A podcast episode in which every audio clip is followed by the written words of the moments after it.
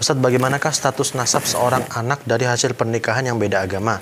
Ibu muslim tetapi ayah kafir. Bagaimana kelak pernikahan anaknya nanti? Anaknya perempuan, Ustadz. Nah, bagaimana kelak pernikahan anaknya nanti? Bintinya di belakang namanya siapa walinya, Ustadz? Ya. Kalau bicara yang pertama pernikahan beda agama itu tidak sah. Ini yang perlu diperhatikan. Saya nggak ada pernikahan itu. Tidak sah pernikahan kalau laki-lakinya non muslim. Ini kan laki-lakinya yang non muslim. Laki-lakinya. Nah, jadi pernikahan itu tidak sah. Mungkin ketidakmengertian mereka. Atau bisa jadi perempuan ini dulu ikut agama laki-lakinya. Kemudian dia bertobat. Wallahu alam bisawab. Jadi kalau bicara anaknya orang kafir, ya nasabnya kepada orang kafir. Kepada bapaknya. Anaknya orang Nasrani nasabnya ikut ya bapaknya dia. Tapi untuk menjadi wali enggak.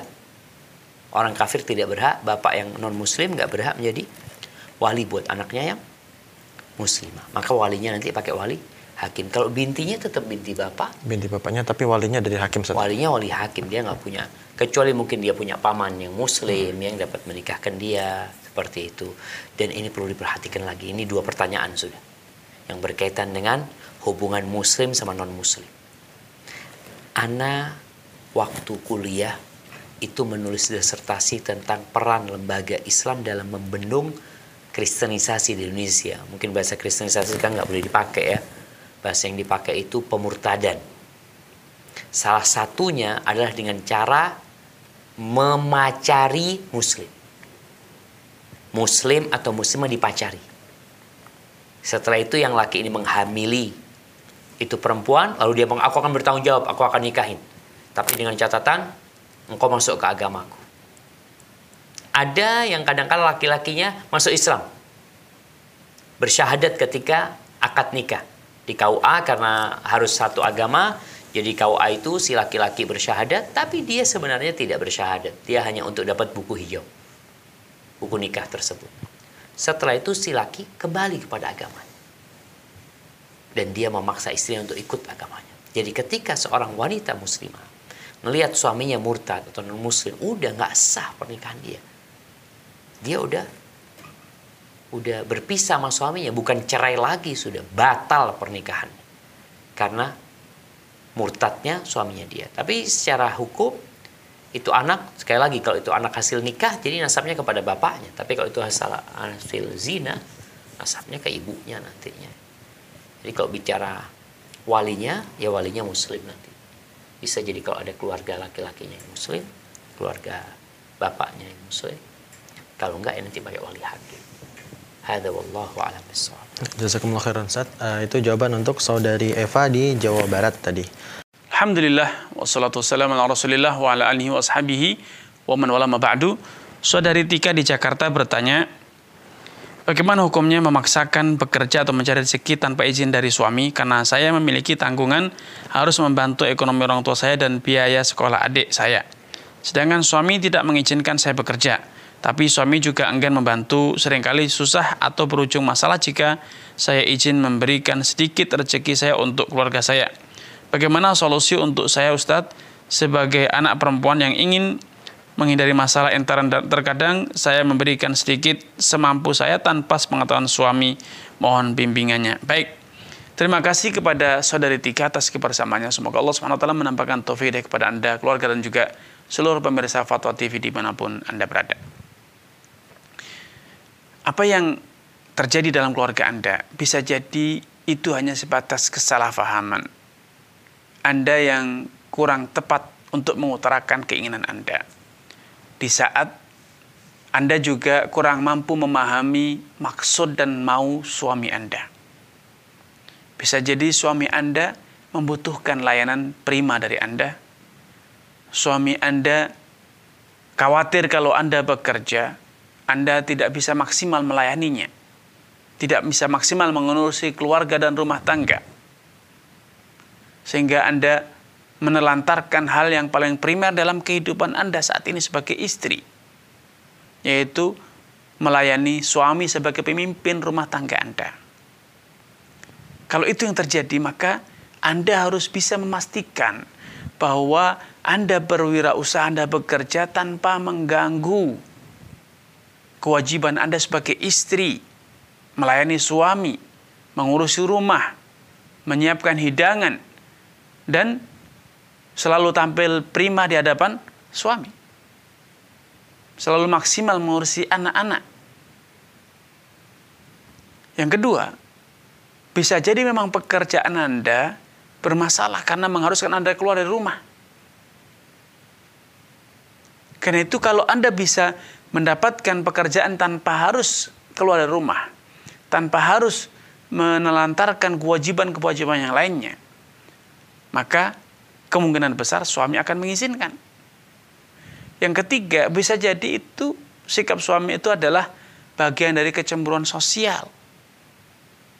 Kalau Anda bisa memastikan tidak terjadi kesemburan sosial. Misalnya Anda juga membantu memberi hadiah kepada mertua Anda yang notabene adalah orang tua dari suami Anda.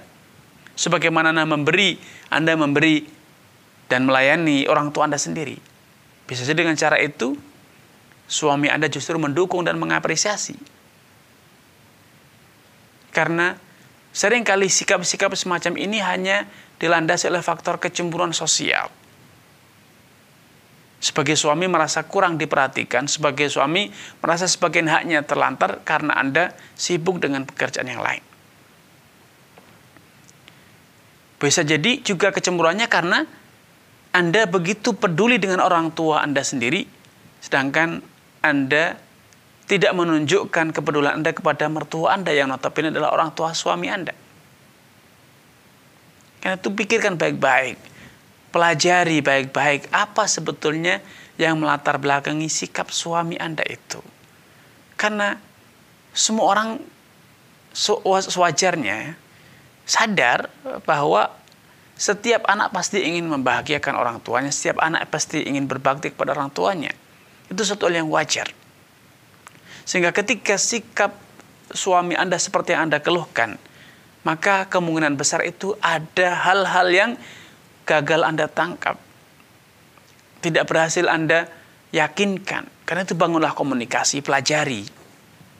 Melunak kepada suami, buktikan bahwa Anda bekerja tidak mengganggu yang lain, kewajiban Anda yang lain. Dan buktikan bahwa Anda peduli dengan mertua. Ya. Justru ketika Anda berhasil membuktikan kepedulian Anda kepada mertua sebagaimana Anda peduli kepada orang tua Anda sendiri, kemungkinan besar mertua Anda justru akan ikut mendukung, mensupport pilihan Anda. Ya. Di antara hal yang sepatutnya Anda lakukan untuk mencairkan kebuntuan komunikasi Anda dengan suami. Bahwa hubungan suami dengan orang tua Anda sebisa mungkin dinaturalisasi, dikondisikan sedemikian rupa agar hubungan itu harmonis, hubungan itu nyaman. Sebagaimana Anda juga harus membangun hubungan kepada mertua yang sebaik mungkin. Gambarkan, yakinkan kepada suami bahwa kebahagiaan rumah tangga Anda juga bergantung dengan kebahagiaan keluarga besar kedua masing-masing, eh, kedua belah pihak kebahagiaan keluarga mertua Anda dan juga kebahagiaan keluarga Anda sendiri, orang tua Anda. Karena sebagai anak, Anda pasti akan e, bermuram durja, Anda akan sedih, Anda akan terbebani secara psikologis kalau mengetahui orang Anda dalam kondisi masalah sedangkan Anda tidak berbuat apa-apa. Kondisi sama pun terjadi dengan suami Anda. Suami Anda pasti akan galau, akan sedih, akan kecewa kalau mengetahui orang tuanya dalam kondisi susah sedangkan dia bisa berbuat tetapi Anda halang-halangi atau Anda ganggu. Karena itu yakinkan bahwa keharmonisan, ketentraman, kebahagiaan kedua keluarga besar ini, keluarga besar suami, keluarga besar istri, itu bagian dari syarat terciptanya keharmonisan, kebahagiaan dalam rumah tangga Anda sendiri. Kalau itu bisa difahami oleh suami Anda, saya yakin justru suami Anda akan mensupport. Akan mensupport. Anda yakinkan pada suami bahwa rumah tangga Anda tidak akan bahagia kalau mertua Anda juga bermasalah. Sedangkan suami Anda tidak berbuat apa-apa atau bahkan Anda halang-halangi dari mencari, mensupport keluarga besarnya. Ya. Dan selanjutnya yang terakhir yang bisa saya sampaikan sebagai solusi bagi problematika Anda. Bisa jadi Anda perlu kontribusi pihak ketiga untuk bisa memahamkan kepada suami Anda. Meyakinkan kepada suami Anda bahwa Anda membantu orang tua Anda, Anda mengirimkan uang kepada orang tua Anda itu adalah bagian dari syarat atau kiat terciptanya rumah tangga yang harmonis dalam keluarga besar Anda. Karena itu jangan segan-segan untuk bisa mengajak suami ketemu dengan orang lain, ketemu dengan e, konsultan, orang soleh, seorang kiai atau ustadz yang bisa memberikan pemahaman yang baik kepada suami Anda agar semua masalah itu e, bisa terselesaikan tanpa mendatangkan guncangan-guncangan dalam rumah tangga Anda. Karena menurut penilaian saya, permasalahan Anda itu hanya faktor kegagalan komunikasi antara Anda dengan suami Anda. Allah Ta'ala alam. Assalamualaikum warahmatullahi wabarakatuh. Ahlan wa sahlan wa marhaban bikum di channel Fatwa TV. Uh, Jamaah rahmakumullah kembali kita berjumpa dalam menjawab atau berusaha untuk memberikan solusi untuk masalah-masalah yang ditanyakan kepada para asatidah. Bismillah wassalamu ala rasulullah Maba'at ini pertanyaan dari kota Tebing. Kok Tebing? Kota Tebing tinggi, bukit tinggi mungkin. Bukan ya. Sumatera Utara ini, kota tebing tinggi Indonesia. Dia mengatakan, Ustadz saya ingin bertanya, suami menikah tanpa persetujuan istri dan anak-anak. Nikah lagi maksudnya jemaah. Sementara suami tidak mencukupi nafkah ekonomi. Alasan suami, saya menikah. Alasan suami saya kata dia, menikah karena dia berkata ingin menaikkan derajat marwah seorang janda. Insya Allah, ini keren nih suaminya ini jemaah. Sementara suami saya masih tidak mampu menafkahi keluarganya. Saya masih belum ikhlas dan menerima. Apa yang harus saya lakukan Pak Ustadz? Bagaimana cara saya menghadapi cobaan dalam rumah tangga saya ini? Masya Allah, barakallahu fiik ya. Alhamdulillah. Kita lihat penanya ini faham dengan takdir Allah Azza wa. Cuma ada beberapa hal yang perlu digarisbawahi nih di pertanyaan ini. Yang pertama, Penanya mengatakan menikah tanpa persetujuan istri dan anak-anak. Jadi sebenarnya laki-laki itu menikah kedua, ketiga, keempat tidak harus pakai persetujuan istri pertama atau anak-anak. Tapi di pemerintahan kita, tatkala mereka ingin mendapatkan surat nikah, maka harus ada izin dari istri pertama. Tapi secara syariat sebenarnya tidak ada keharusan minta izin kepada istri pertama. Taib. Yang kedua, ini bicara suaminya. Dan juga bicara semua laki-laki. Sang suami secara kewajiban belum memenuhi kewajibannya. Sedangkan Rasul sallallahu alaihi wasallam ketika menyuruh menikah, apa kata Nabi alaihi salatu wassalam? Man istata'a minkumul ba'ah.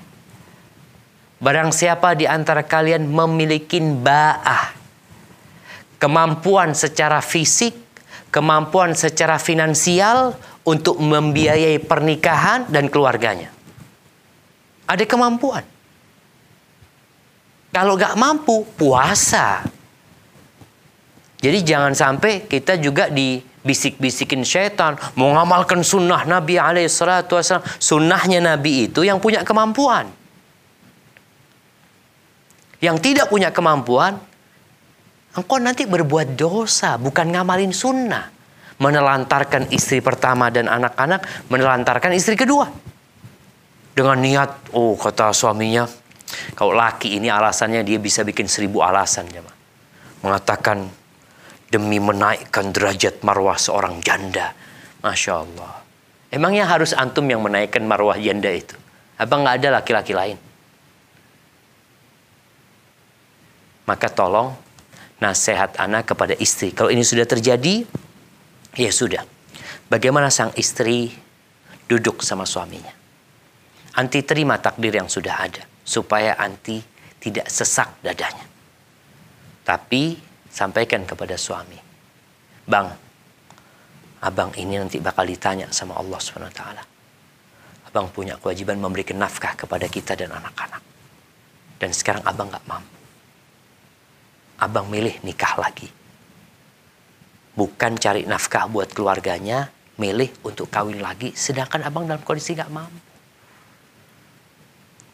Maka diajak suami untuk bertakwa kepada Allah SWT. Sampaikan abang mau ngangkat marwah seorang janda ini itu. Gak ada masalah, asalkan abang mampu. Tapi abang gak mampu. Dan ini banyak terjadi jemaah. Maka nasihat anak kepada istri yang pertama ucapkan hasbunallah wa ni'mal wakil ya. Allah sebaik-baiknya pelindung anti. Allah akan mencukupi anti. Bagaimana anti tidak memicu keributan dalam rumah. Ya udah, udah terjadi, tapi bagaimana sekarang memotivasi suami untuk bekerja lebih giat lagi untuk memberikan nafkah. Karena kalau benar-benar dia ingin mengangkat marwah seorang janda, jangan sampai dia mengangkat marwah seorang janda, merendahkan marwah istrinya sendiri, karena tidak sedikit yang punya istri dua, istri yang pertama suruh kerja. Marwah mana yang kau angkat? Tapi buat sang istri, mungkin tadi dia banyak-banyak membaca hasbunallah wa ni'mal wakil, serahkan sama Allah yang ada, tapi bagaimana menyelamatkan suami agar suami bisa berlaku adil dan tidak memzolimin istri dan anak-anaknya atau istri yang keduanya. Artinya nanti nggak perlu paksa dia untuk menceraikan istri keduanya karena memang nggak boleh, tapi bagaimana membuat dia sadar kalau dia nggak mampu, ya udah cukup satu. Bahkan Allah Azza wa Jalla mengatakan dzalika adna alla ta'ulu. Istri satu itu lebih baik buat kalian kalau kalian nggak mampu berlaku adil daripada nanti kalian menjadi melakukan kezaliman atau kalian jadi hidup melarat nantinya karena punya dua istri karena banyak keluarganya dan tidak bisa memberikan nafkah. Hada wallahu alam bisawab. Itu yang mungkin bisa Ana sampaikan. Sampai berjumpa kembali. Wassalamualaikum warahmatullahi wabarakatuh. Assalamualaikum warahmatullahi wabarakatuh. Alhamdulillah wassalatu wassalamu ala Rasulillah ma ba'd. Pemirsa Fatwa TV rahimakallah, ini ada sebuah pertanyaan yang menarik ya. Dari seorang istri di Jawa Barat di Kabupaten Ciamis, Indonesia. Dia mengatakan Assalamualaikum Ustaz, Waalaikumsalam. Anda mau bertanya soal hak-hak istri. Selama 14 tahun berumah tangga, suami sangat jarang sekali mengajak istri untuk berhubungan. Anda terkadang berpikir, apakah Anda bukan istri yang diharapkan suami? Alhamdulillah kami sudah dikaruniai putra tiga. Terlepas dari itu, Analah yang selalu memohon-mohon, Ustadz. Itu pun anda mampu mengumpulkan keberanian memohon kalau sudah mentok dua atau tiga bulan sekali. Anda sedih ya, tapi 14 tahun ini mungkin sudah tidak sedih lagi, hanya saja jadi mematikan perasaan Ana sama suami. Mohon nasihatnya. Barakallahu fiik. Iya jemaah, kita semua mengetahui bahwasanya salah satu tujuan pernikahan adalah untuk menundukkan pandangan dan menjaga kemaluan. Allah menciptakan di diri manusia nafsu birahi. Ada keinginan ya sesuatu yang terpendam yang memang Allah sudah tetapkan. Di mana laki-laki menginginkan wanita, wanita menginginkan laki-laki. Bahkan Allah Azza wa Jalla menyebutkan hunna libasul lakum wa antum libasul lahum hun. Perempuan-perempuan itu adalah pakaian buat kalian. Dan kalian adalah pakaian buat mereka. Pertanyaan ini wajar. Di masa Umar bin Khattab radhiyallahu anhu pernah datang bukan di masa Umar bin Khattab aja, di masanya Rasul sallallahu alaihi wasallam ceritanya Abu Darda ya. Ketika Salman Al Farisi datang ke rumahnya Abu Darda yang yang merupakan saudara yang dipersaudarakan oleh Nabi Alaihissalam, dilihat istrinya waktu itu kok apa ya, pakaiannya berpakaian yang yang kurang baik gitu loh, nggak indah penampilannya. Ditanya, mana mutabadzirah ya umat Darda? Kok kenapa kayak gini? Kata istrinya, dia saudaramu Abu Darda, dia nggak ada lagi hasrat sama sama aku. Ngapain? Ibadah terus Abu Darda. Sholat siangnya puasa, malamnya sholat malam. Itu yang dilakukan. Akhirnya, singkat cerita, Salman Al-Farisi menyampaikan, Iya Allah punya hak tubuhmu juga punya hak. Istrimu juga punya hak. Fa'ati kulladhi haqqin haqqa. Maka hendaklah engkau memberikan hak kepada pemiliknya dengan profesional dan proporsional pada mereka. Di masa Umar bin Khattab ada kejadian lagi. Ada seorang perempuan yang mengadu kepada Umar bin Khattab ya mengatakan ya Amrul Mukminin ya. Ini dibawa suaminya. Yang mengatakan Alhamdulillah suamiku ini baik ya, orangnya ahli ibadah, ini selalu sholat malam, tidak pernah menyentuh ranjangnya, siangnya puasa. Umar memahami ucapan istri ini, oh Masya Allah engkau istri yang baik ya, dapat suami yang baik seperti ini. Si istri mau ngomong bahwasanya suaminya ini tidak menyentuh dia, malu dia. Ketika sudah pergi, ada salah seorang yang hadir di majelisnya Umar mengatakan, Ya Amirul Mukminin, itu perempuan sedang mengadukan suaminya, bukan memuji suaminya. Maksudnya suaminya ini tidak menyentuh dia, sibuk ibadah gitu. Akhirnya dibalikin sama Umar. Akhirnya dikasihlah fatwa akhirnya kepada yang laki dikatakan, oke, okay, engkau itu punya hak untuk menikah lebih dari satu, empat. Maka beribadalah engkau fokus ibadah selama tiga hari, hari keempat buat istrimu. Kalau engkau memang mau banyak beribadah. Tapi tetap istrimu punya hak. Karena orang kalau empat, punya empat istri kan dia eh, setiap empat malam ke tempat istrinya. Maka dikasih tahu, tiga hari engkau fokus ibadah, hari keempat engkau harus ya memberikan hak istrimu. Maka sekarang bagaimana dengan ibu yang bertanya ini? Mungkin engkau berpikir apa suaminya salah memilih dia sebagai istri. Bisa jadi enggak. Ada laki-laki mungkin yang memang kalau suamimu bukan tadi orang yang fokus ibadah, bisa jadi dia memang hasratnya tidak terlalu kepada wanita, atau mungkin anti yang kurang menarik buat dia. Sehingga yang anti harus lakukan nggak perlu minta. Tapi bagaimana berhias, bersolek ya. Yang kata Nabi SAW ketika ditanya wanita yang terindah, yang terbaik seperti apa, yang kalau engkau memandang kepada dia menyejukkan hatimu. Maka coba yang nanti lakukan sekarang. Setiap suami datang, nanti berpakaian yang rapi, yang indah. Apalagi di malam hari, kamarnya dipasangin dupa, wangi-wangian. Nanti dengan pakaian yang menarik, dengan parfum juga mungkin suami dipijat atau gimana. Insya Allah anti memiliki sesuatu yang dapat menarik suami. Jadi berusaha jangan sampai akhirnya ya gara-gara yang seperti ini nanti nggak punya rasa lagi sama suami. Kalaupun mungkin suami merasa ya mungkin dia punya cinta yang lainnya yang tidak kesampaian, yang mungkin perempuan itu sudah menikah dengan orang lain ya. Kadangkala ada orang-orang yang seperti itu, tapi bagaimana sekarang menumbuhkan di diri suami anti cinta dan kasih sayang. Kenapa? Allah mengatakan wajah ala bainakum mawaddatan warahmah. Dan dialah yang menjadikan di antara kalian cinta dan kasih sayang. Artinya ada usaha dari kita untuk menyirami bunga-bunga yang layu. Bagi anti sudah mengatakan udah nggak ada rasa lagi sama suami. Mau nggak mau terserah anak mungkin mau sibuk ngurusin anak. Kadang-kala sebagian perempuan kayak gitu. Nggak tetap dijaga. Jangan sampai setan masuk kemudian berusaha untuk memisahkan antara kalian berdua. Hadza wallahu alam bisawab. Itu yang bisa Anda sampaikan. Subhanakallahumma bihamdika asyhadu an la ilaha illa anta astaghfiruka wa atubu. Assalamualaikum warahmatullahi wabarakatuh.